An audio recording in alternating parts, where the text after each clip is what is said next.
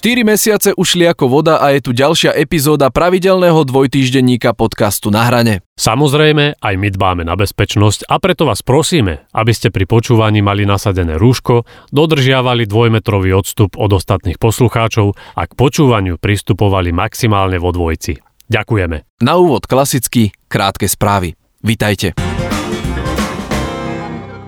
Zo sveta. Kvôli súčasnej situácii sme dnes správy zo sveta zrušili, lebo aj tak by boli z domova. Z domova. Všetci s napätím sledujeme správy zo sveta. Kultúra. V súčasnosti je situácia taká, aká je, ale z nášho pohľadu sa kultúre nedostávalo toľko pozornosti ako športu ani pred pandémiou. Máme za to, že tomu bola na príčine forma, ako sa jednotlivé odvetvia prezentovali.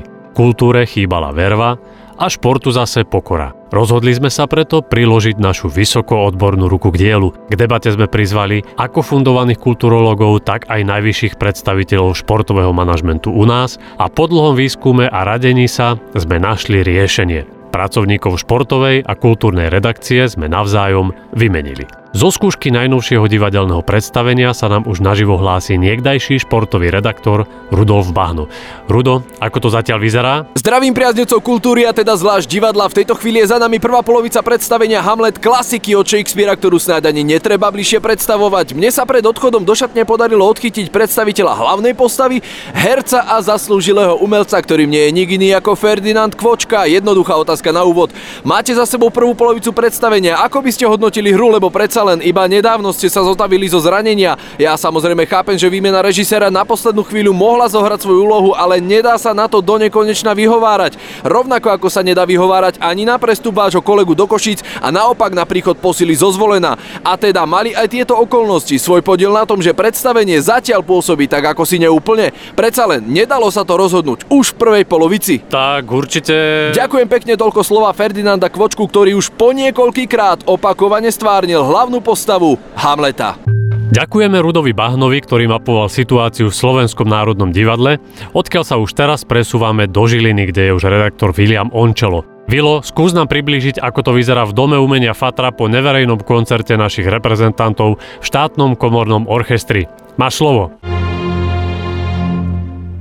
Ďakujem veľmi pekne a hneď v úvode musím povedať, že som veľmi rád, že sa mi dnes ako jedinému podarilo vidieť naživo tento koncert, pretože to, čo predviedli naši hráči, sa slovami nedá opísať. Preto si to skúsim aspoň predstaviť. Ah, nádhera. A teraz už dovolte, aby som pri mikrofóne privítal prvého huslistu, ktorý zišiel z pódia. Ako sa vám hralo? Tak my sme si už v kabíne povedali, že do toho dnes dáme všetko, aj napriek tomu, že hráme bez divákov a myslím, že tento zámer, ktorý nám prizvukoval aj dirigent, sa nám celkom podarilo naplniť. A ako sa vám hralo osobne? Hralo sa mi dobre a to aj napriek tomu, že nie som zvyknutý hrať prvé husle, ale keďže druhé som pri sebe nemal, čo sa dalo robiť. Hral som s tým, čo bolo. Musím povedať, že v prvej polovici ma dosť podržala flautistka, ale zase po prestávke som jej to vrátil. Týmto zdravím aj kontrabasistu, ktorý... Jau! Ner, nerob, no počkaj v šatni, ty debil! Ďakujem za rozhovor. No, a hneď tá kultúra vyzerá inak. Šport. Zdravíme priaznivcov športu a teda zvlášť hokeja. Teraz vám prinášame reportáž z napínavého zápasu Extraligy medzi HC Slovan a HKM Zvolen, keď bol ešte hokej legálny. Slovo má naša vyslaná kultúrna redaktorka Michaela Pastelková. So svojou abonentkou zo Slovenského národného divadla som sa na moje počudovanie nedostala ďalej ako do foaje štadióna v Bratislave. Skúsim vám teda zápas priblížiť aspoň svojim umeleckým, aj keď treba povedať laickým pohľadom. Už v antickom Grécku sa často riadili výrokom Sokrata, ktorý povedal nie je dôležité... Toľko ako... naša kultúrna redaktorka, ktorá mapovala situáciu v športe. Nuž, čo povedať, bol to experiment, na budúce snáď už štandardne. Toľko výber krátkych správ, pripravil sám život, čítali sme s rúškami, my dvaja. Polárnemu bádateľovi profesorovi Alojzovi Eisbergovi sa na pety okrem smoly lepia aj ruské dôchodkyne, hovoriace soby a mnoho iného, no jediné, čo sa mu zatiaľ oblúkom vyhýba, sú tučniaky, kvôli ktorým celú expedíciu podstupuje. Na koho sa tentokrát nalepil on, si vypočujte v nasledujúcej epizóde. Za tučniakmi až na severný pól. Moje putovanie za tučniakmi pokračuje. Nadšenie ma neopúšťa, hoci som doposiaľ žiadneho tučniaka nestretol, ruksak s komplet výstrojom som zabudol vo vlaku a len ochlb som unikol manželstvu s ruskou dôchodkyňou Jekaterinou, ktorej zakysánka s vodkou ma dôkladne prečistili. Vyhľadoveli, uzimený a mierne frustrovaný pokračujem ďalej. Ako prvé mi treba vyriešiť otázku hladu. Našťastie som ju nemusel riešiť pridlho, nakoľko som pár stoviek kilometrov za Murmanskom narazil na odľahlú kočovnú osadu Inuitov, ktorá tu, ako sa neskôr ukázalo, žije už stáročia. Ich mnohovrstvé kožušinové oblečenie a hrubé čižmy ostro kontrastovali s mojimi bermudami a našuchovačkami z darčekového obchodu v Murmansku. Chvíľu sme oproti sebe stáli, hľadeli si do očí, z ktorých mi museli vyčítať, že som už tri týždne nejedol. Zo slušnosti som im na úvod daroval magnetky od Jekateriny, čím som si získal ich dôveru a tak som vedel, že o večeru mám postarané. A naozaj. Musím povedať, že takých dobrých inuitov som ešte nejedol. Bolo to naozaj milé stretnutie. Škoda ich. Po večeri som si obliekol ich pozostalosti a uložil sa do jedného z iglu, v ktorom som našiel okrem kožušín aj mladú inuitku, s ktorou sme si hneď padli do oka. Porozprávala mi o ich kmeni, ako sa im už stáročia darí prežívať v tejto nehostinnej krajine, o spôsobe lovu, spracovaní kožušín, no najväčšiu pozornosť venovala zbližovaciemu rituálu, ktorý mi podrobne a s praktickými ukážkami vysvetlila dvakrát večer a raz ráno. Nebudem vám klamať, zapôsobila na mňa a z jej strany by sa azda dalo hovoriť aj o láske, ale ako sa blížil čas raňajok, zvíťazil opäť hlad. Darmo. Láska naozaj prechádza cez žalúdok. Pred odchodom z kočovnej osady som ešte pre istotu skontroloval ostatné iglu, či by sa neoplatilo ešte deň dva ostať. Ale nenašiel som nikoho a nič, ak teda nerátam náčelníkov oštep, kostený náhrdelník a snežný skúter s plnou nádržou. PS. Do svojho zápisníka si zapisujem poznámku Potvrdzujem, čo sa o Inuitoch hovorí. Sú to naozaj dobrí ľudia. Česť ich pamiatke. PS2. Zdá sa, že sa moje putovanie teraz výrazne zrýchli, len čo prídem na to, ako sa štartuje skúter. Za tučniakmi až na severný pól. Retrospektívna s vizionárskym pohľadom, ale pritom pevne ukotvená v prítomnosti. Aj taká je kapela Balance Band, ktorej skladbu s názvom Košeľa vám dnes zahráme a ktorá pochádza ešte z rozhlasovej relácie odvysielanej 10. oktobra 2006. No aj napriek tomu je výsostne aktuálna, nakoľko pojednáva o téme výsostne aktuálnej. Riadte sa radami kapely Balance Band a napriek tomu, že sedíte doma, obliekajte si svoju obľúbenú košelu každý deň a nie iba v nedeľu.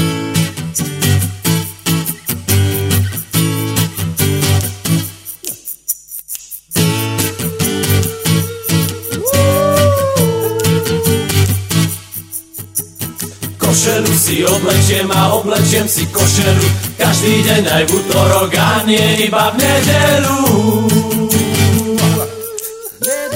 Len čo ráno stanem, stanem ráno z postelu Oblečiem si košelu a nerozmýšľam nad tým Či mi nie je zima a či mám niečo pod tým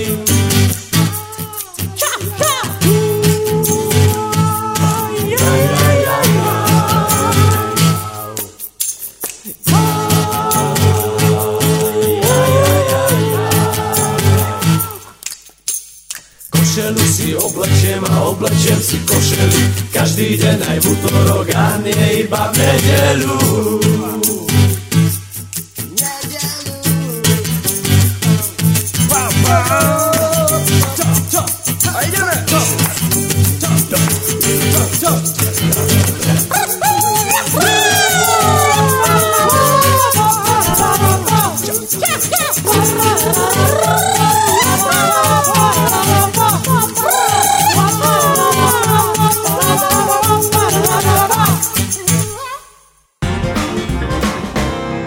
Toľko kapela Balance Band a ich košela.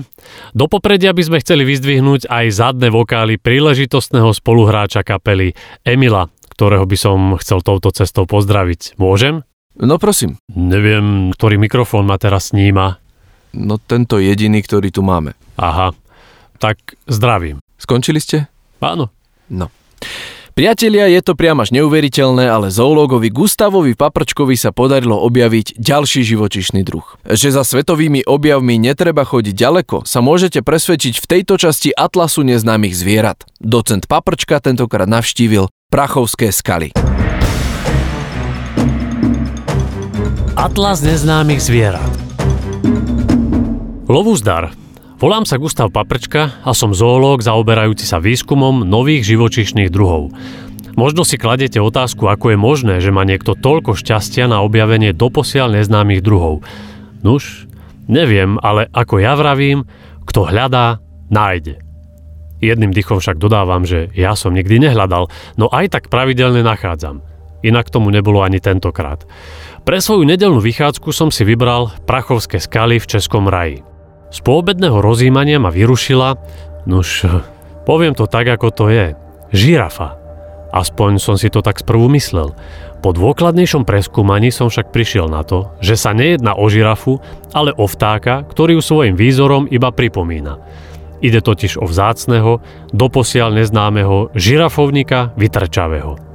Žirafovník som ho nazval preto, že jeho krk tvárom a veľkosťou pripomína žirafu, a vytrčavý preto, lebo je to jediná časť tela, ktorá mu vytrča z podzeme. Obýva jaskinné systémy krasových oblastí, no na druhej strane k svojmu životu potrebuje slnko. Táto anatomicko-biotopická schizofrénia ho vedie k podzemnému spôsobu života, avšak núti ho vytrčať hlavu nad zem. Na temene hlavy má totiž výnimočný orgán, ktorý by sa dal funkčnosťou prirovnať k solárnemu panelu. Nad zemou teda príjma slnečné žiarenie a pod zemou vylúčuje akési kvapôčky, ktoré svojim vrstvením tvoria typické jaskinné stalagmity, ktoré teda zjavne nevznikajú pôsobením vody na vápenec, ale ako to povedať? Skrátka, odporúčam stalagmity v jaskyni neolizovať.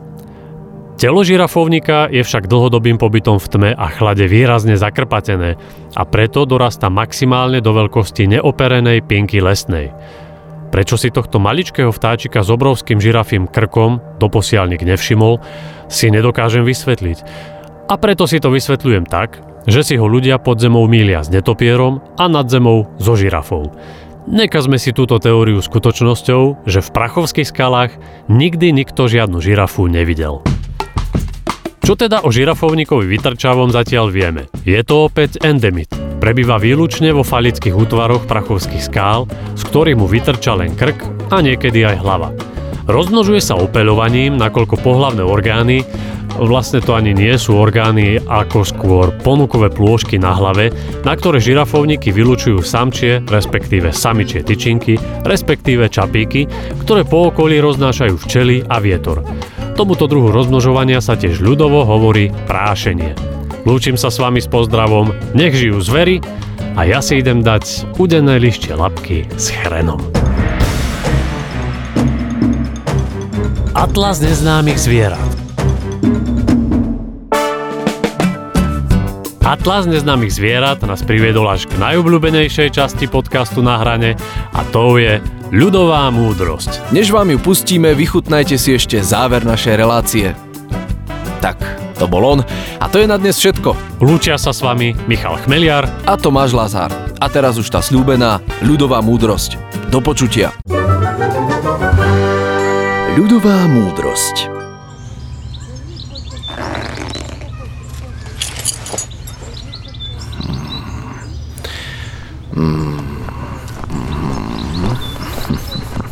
Sused! A vy si toho vrabca čo furt chytáte? tak stále lepšie, ako keby som mal holuba na streche. Lepší vrabec hrsti ako holub na streche.